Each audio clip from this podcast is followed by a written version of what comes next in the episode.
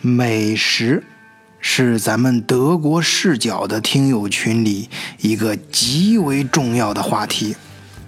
每当有人抛出什么东西好吃，哎，怎么吃的时候，嘿，都能引起大家的一群热议。我记得前段时间啊，有一阵好像是张静姐姐吧，啊，抛出了一些烘焙的，呃，这个很有特色的一个店铺啊，这个照片哎，对，这个发照片发图也是我们群友的一个光荣传统啊。不行，咱就上图，有图有真相。隔着屏幕能让你闻出味儿来，哎，当然还有啊，其他的一些听友啊，就是铺出了自己这个下午茶，哎，各种各样的小蛋糕，哎，那真是看得让我流口水啊！这个说明咱们德国视角的听友啊，还是蛮有生活品味的。不过这一般性的东西晒多了，哎，总要搞一点更刺激的嘛。于是呢。我看今天下午啊，群里的大力水手菠菜菜同学寄出了一个大招，哎，就是上了一盘松子烤鸭。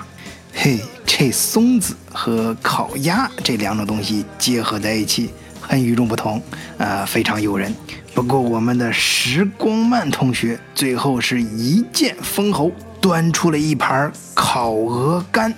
让大力水手菠菜菜同学甘拜下风，马上留言你赢了。哎，时光慢啊，倒还挺谦虚，马上放图，承让承让。哎，当然这个跟德国有关的饮食啊，还有很多话题。虽然说这德国在饮食方面啊，在这或者说在美食方面，哎，全世界排名啊肯定是倒数的啊，但是啊这话头啊还挺多。咱可以举个例子啊。就是从我们刚才所说的这个汉呃烘焙啊、糕点呀、小点心类，然后和肉类，我分别给你举个例子啊。首先糕点类啊，我们说有一个东西大家肯定不陌生，那就是黑森林蛋糕。这黑森林蛋糕这几个字啊，每个字都是有含义的啊。首先说这黑森林的黑啊，有朋友啊，我看我我不知道他是从那个。德国或者英语自己想象的翻译过来呀，还真的是查到过什么？说那黑森林的黑指的是黑樱桃，说在德国南部啊，黑森林里一带啊，长的这个不仅是树长得呃黑黝黝的，就是深颜色很深，而且那里的樱桃。哎，颜色也非常的深啊，深红深红的，哎，深到黑亮的地步，所以叫黑樱桃啊。然后配在这个巧克力蛋糕里面。后来我还专门查了一下德文原版的说法是这样的啊，就说大约是在一九三几年的时候，发源地没错，确实是在德国巴登符腾堡州南部的黑森林。啊，当然那个时候是呃，巴登符腾堡是两个州啊，分为巴登州和符腾堡州。啊，这个是另外的话题，咱们有空再聊。啊，总之就是德国南边那一片，苏加特那一带啊，黑森林那个地方发明的。最早的时候啊，那个黑森林蛋糕大家知道，它从外形上来看，就是里面呃有樱桃，哎，然后是配的巧克力蛋糕，哎，仿佛就是寓意着呃黑色的这个黑森林，然后中间夹杂着这个呃浓。艳的红樱桃啊，当然中间还配有这种白色的奶油，哎，整个这个无论是呃造型、颜色呀，都非常的浓艳，哎，味道也是非常的好吃，就巧克力配樱桃这种味儿啊。后来在全世界也很流行。不过最早的时候呀，这个黑色那一部分啊，并不是巧克力啊，也不是巧克力蛋糕，而是一种榛子味儿的糕点，哎，后来才。逐渐演化成我们现在看到的这种风靡全球的黑森林蛋糕，哎，然后咱们开始说肉食啊。说到肉食啊，呃，不少同学啊，可能就想德国最流行那就是慕尼黑猪肘。其实有一种肉食比这个德国的猪肘在德国那可要流行多了，可以说是集地摊美食。大成于一身的，就是土耳其肉夹馍。当然，它还有一种形态，就是卷饼。哎，我记得我们在德国上学那阵儿啊，呃，就是就比较穷的时候，那时候好像是最便宜的是一点八欧元一个，就是呃肉夹馍这种，拿着一个圆饼，叫土耳其那种烤圆饼，然后中间夹着肉夹着菜，哎，然后是我们再把它再从中间切成两半，两个人分着吃。啊，但是要是三个人呢，我们就稍微兑钱兑的多一点，买一个那个那个，就是刚才说那种肉夹馍叫呃 döner，然后还有一种呢是卷起来的，哎，那种饼那时候吃的更过瘾啊。那那那种饼是拿那种油好像浸出来的，就是那种油饼啊，有的呢是中间还会呃上面还会铺着薄薄的一层羊肉，哎，然后中间卷那个呃人家烤那种肉和那个蔬菜，嗯。我们稍微就是钱多一点就会就是如果人多呢，我们就是多凑一点钱，然后买一个那个长的那个，那个叫 duna，那个不叫 duna 啊，那个叫呃 d o 嘛啊，呃，然后把它可以分成三段，切成三段，然后我们三个人分着吃。啊，所以啊，我记得我那时候，呃，就是我们住在 VG 里面，呃，有一个室友，然后就是姓袁啊，叫老袁吧，啊，我们一块儿那个经常送报纸，就是干干杂活嘛，在外面打工。他最大的愿望就是，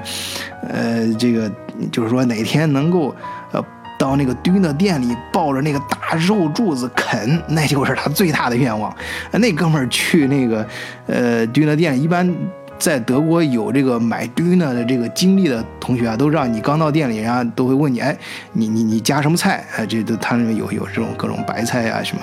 呃，西红柿啊，黄瓜啊，什么洋葱啊，你有没有忌口啊？然后这酱放什么酱？哎，问到那哥们的时候，他直接就说什么菜都不要，你就给我只卷那个肉，哎，越多越好。然后那个说那个卖 döner 人呢，那当时那个表情啊，感觉。这哥们儿来吃我的堆呢，就是对我这堆呢的侮辱。哎，这是老袁的小故事啊。这哥们儿是很有意思啊。从他，呃，到北京，就是从中国最南边的一个城市，然后到。北京去上的北理工大学，哥们学习还不错啊。然后又到出国，哎，我们在一块儿，当时也算是战友啊，一起送报纸，哎，有很多有意思的事儿。然后再到他回国创业，然后经历了非常大的人生挫折，哎，到后来确实那哥们儿的故事很很有很意思啊，很精彩，是波澜壮阔的这十几年啊。哎，他的故事我正在整理当中啊，我希望在后面的咱们的德国故事系列里面，哎，专门讲一期。呃，当然我得征求人家同意啊。哎，这扯得有点远啊，咱们回来接着说德国的饮食。啊，德国的饮食本身呢，可能是相对来说有一些单调，或者是嗯，甚至有一些粗鲁，没什么好说的。但是关于德国饮食的故事和一些衍生的一些话题还是非常多的，很有意思。我就说哪天咱群友能聚一块儿，比如说呃呃哥几个凑一块儿来德国旅游了。或者我哪回回国了，咱咱能凑凑一个地儿啊？那个，哎，找德国的一些这种啤酒喝着，然后再找一些德国有特色的东西吃着，咱一块儿聊着。哎，我觉得那肯定是很不错的，啊，所以啊，更多的话题咱可以放到以后啊。嗯，今天呢。呃，我在有一德国媒体上吧看到，有一篇文章是讲的德国的黑暗料理中的黑暗饮料，就是讲啊，有很多饮料，我们常在德国的人啊，其实感觉不到它的特殊性，但是你跳出德国，哎，你去看看这些饮料啊，在其他地方不常见，甚至按照正常的对饮料的这种理解啊，觉得还真的是，啊，挺奇特的。讲的第一种饮料啊，就叫阿普烧了啊，这个东这个在德国同学不陌生啊，就是，呃，咱们，咱们在德国饭店里吃饭的时候啊，呃，你要人家一般都会点完菜之后问你要什么饮料嘛，哎，你要假如说，嗯，想，哎，这这这有客人什么在。不太失面子，然后呢，呃，又说得过去，呃，这个时候就会要一个 up for show 了，啊，就什么东西，就是苹果汁掺水，因为它价格低，而且呢又是一种饮料，而且在德国喝这个很常见。它这个苹果汁兑水啊，我要不是看这篇文章啊，我还真没朝这方面想。哎，他是说。在其他国家，你要是说你好好的果汁给人家兑点水，那你这不是造假吗？至少那也是黑心商家、无良商人呐！你这让产品质量是大打折扣。哎，但是在德国这个真是是很常见，而且啊，我小孩上幼儿园和上小学的时候啊，他的老师啊还真的是给他们那个喝，不仅是喝这个苹果汁，喝其他果汁的时候也会非常自然的加一些矿泉水。为什么呢？说这果，因为德国超市果汁大家知道很纯的，他要说百分之百，那就是百分之百。而且好多朋友啊，就是回国之后，就是有有有一个非常就是一。很多啊，我们所有啊都有这个感觉，就是说回到国内之后喝不到德国的果汁啊，哎，就是在对比之下，真觉得是德国的果汁很纯啊。咱咱不是夸德国月亮圆啊，这确实是有不少朋友都有这样的反应，包括我自己也多少有这方面的感觉，哎，然后所以说啊，就是他们老师啊，就但反而就反对这种喝，就是说这个太纯了，然后而且太甜，就是。不管是果汁在生产过程中加入的糖，还是果汁本身自然带的糖分，呃，这对孩子都不太利，所以给他兑上一点水，啊，或者是兑上很多水，对孩子的饮食是有好处的。反正，在德国这事儿是非常自然而然的。当然，阿普烧了这个东西啊，我们称它黑暗饮料，是在于它跟一般的兑水还不一样，它这个里面兑的水啊，必须是那种带气儿的水。好，这就是第一种黑暗饮料，就是汽水兑苹果汁，啊，那么讲到第二种黑暗饮料呢，媒体上称它是带颜色的啤酒，这个呢，我觉得不是那么的贴切。根据我自己的经验呢，呃，应该说是带花香味的啤酒，因为他在这个文章里面啊讲到这种黑暗饮料的时候，说是源自于柏林。哎，我本人呢有那么一两年，确实是在柏林工作，而且中间出入这种酒厂的机会比较多。呃，你记得有一次啊，就是晚上，呃，是柏林经贸局那边科技局的朋友啊，请我们吃饭，啊，专门带到一个非常具有当地特色的啤酒馆。就是喝的这种五颜六色的啤酒，但是啊，它其实标榜的并不是在于它的颜色，而是在于它不同的颜色所代表的那种花香。哎，我记得很清楚，那个桌子啊，就是啤酒那桌，桌上直接横铺着一张画。那画啊，就是画了两排，每排有十二个杯子，每个杯子下面非常详细的注着注就注释着这种呃，它是代表什么花香，它的酿造工艺大致是怎么样，含酒精浓度是多高啊？当然，这个十二个杯子颜色都不一样，可能这就是这篇文章里面它为什么称它是不同颜色的。呃，这个啤酒吧，但是我觉得这种黑暗饮料是关键是在于它不同的花样，而且，呃，它喝的时候也很有意思。喝这种饮料本身那个过程啊，就充满了一种浓郁的当地的风情。哎，我记得那天晚上，就是我说那个科技局请我们喝酒那天，就是我手下的一个项目经理，哎，跟他们那个对方那个局长手下的一个女助理。哎，他俩是同学，但是他俩是就是在北京的同学，就是都到北京去深造过，但是呢是一先一后，哎，俩人没有碰上面，所以说就好像是这种，反正找到了共同感，也很有意思。再一个在那种气氛下嘛，灯光灰暗，男男女女嘛，大家都理解了，哎，就喝得很嗨，聊得很高兴，哎，所以说他那喝的过程中啊，他那是一排就是一排，刚才说一排六个，两排，哎，你要一个挨一个喝，看你能喝到第几个，反正我这。酒量真是不行，再加上那时候我带团队嘛，我也不能，呃，喝喝喝的那个你，那个你是找不着北了。你有些谈到谈到一些重要事儿的时候，你出出问题嘛。我说，所以我就是还比较矜持啊。一般喝到，我记得我当时是喝到第五个还是第六个，真的喝不动了，也不敢往下喝了啊。但是我手下的项目经理人家喝到第二排，但是没喝完啊，直接喝到第二排啊。那对方那女的也是喝到第二排。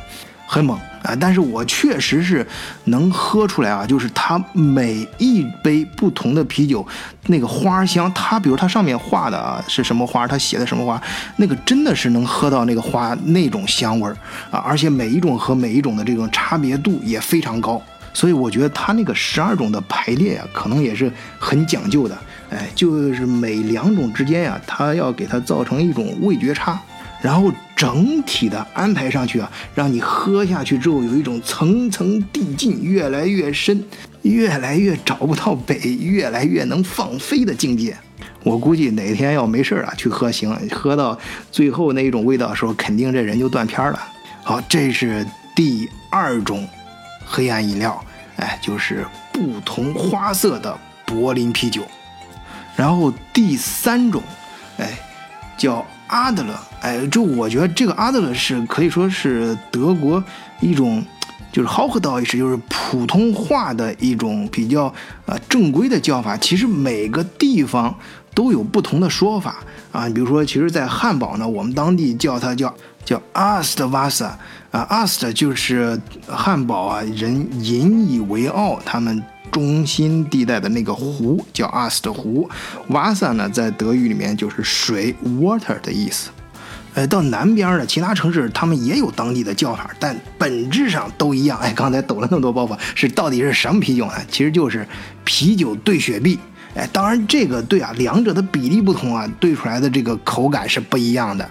有时候去酒馆里喝酒啊，但是我又开着车啊，一般跟朋友喝两杯呢，我就会点这个，因为比较保险呢。哎，你按说啊，就德国，呃，就是说他是说你你喝一瓶啤酒这个量呢，你呃是不算酒驾啊，在德国警察逮着你之后是没事的。但是呢，我怕这个有可能咱咱们的体质。那个对酒精可能融合度比较高，那你到时候人家测的时候，他万虽然我喝了一瓶，但是人家测完我我我我超了怎么办？那那挺划不但是我我啤酒兑雪碧，我喝一瓶，那肯定不会超这量。啊，当然你我自己在家也试过，自己怼啊，真的是怼出来味儿不行啊。你不是太甜，就是反正是口感不对。人家盖我看那在饭店他是打出来的，啊，那个真的是不一样，哎，确实是挺好，很有特色，哎，所以我们把它称为第三种德国的黑暗饮料，就是啤酒兑雪碧。那么有啤酒兑雪碧，那是不是就应该？有啤酒兑可乐呢？哎，对，啤酒兑可乐啊，超市里面叫 m a z Beer，呃，德国酒馆里呢叫 Diesel 啊，Diesel 就是柴油那个词儿，哎，这个很形象啊，啊，但是我觉得啊，这个对于这个 Diesel，他想描述这种感觉啊。其实，在德国应该还有一种啤酒，呃，可以说是在酒吧里面、舞厅里面非常流行的，就这种感觉的，就是什么呢？就是咖啡因含量非常高的那种啤酒。在德国超市里面，大家不妨回忆一下，就是画着两个人头的作为标志的，哎，印在这个啤酒瓶上的那种啤酒。哎，那个牌子就是出产在汉堡啊，当然每个地方就德国每个地方都有类似的这种啤酒。据说呢，在年轻人像黑客、极客呃聚在一起那种小酒馆里流行的一种啤酒也是这意思，哎，叫 Club Mate，就是咖啡因的含量比较高。哎，我觉得这就是比较酷的感觉吧。好，我们把。这种德国的黑暗饮料，哎，就称为含可卡因啊，错了，不是可卡因啊，那是犯罪的，是咖啡因含量比较高的啤酒吧？哎，咱也不能老说啤酒啊，说光说大人，说说小孩儿。其实孩子到德国饭店最喜欢喝的一种饮料，你知道什么吗？在德国叫 Kiba，这个 Kiba 是两个德语单词的缩写，K 就是 k i r s h 是指的樱桃。而爸指的是 banana，指的是香蕉。哎，对啊，就是香蕉汁兑上樱桃汁，这两种掺一块儿就叫 K 吧。这个呀，孩子特别爱喝。你要是到德国，如果饭桌上坐坐的有孩子点饮料的时候，你搞不清状况，你就给他点一杯这个，一准没错。然后这个文章里面呢，最后又提到一种黑暗饮料，这个我还真是没喝过。虽然他说了之后啊，我马上能回忆到，确实是在德国的超市里面经常见。是什么呢？就是酸菜汁儿，就是人家用那种德国的大白菜给你提炼出来的一种果汁啊，确切的应该说是菜汁儿，当成果汁那样放在超市里给你卖着喝。哎，我也不知道德国人是用怎么把它买回去喝的啊。反正我是一看我就就就买的欲望都没有，尝一下的欲望都没有啊。据说那玩意儿是可以促进消化，对身体健康是大大的有利啊。但我还是不愿意去尝啊。哎，这文章里面还说了一些，但是我觉得不太够黑暗啊啊，还到不了黑暗饮料这个级别，所以我也不说了。不过呢，欢迎大家加入我们德国视角的听友群，在群里面可以去讨论更多的黑暗饮料和黑暗饮食，以及跟德国有关的各种各样有意思的话题。好，谢谢大家收听，再见。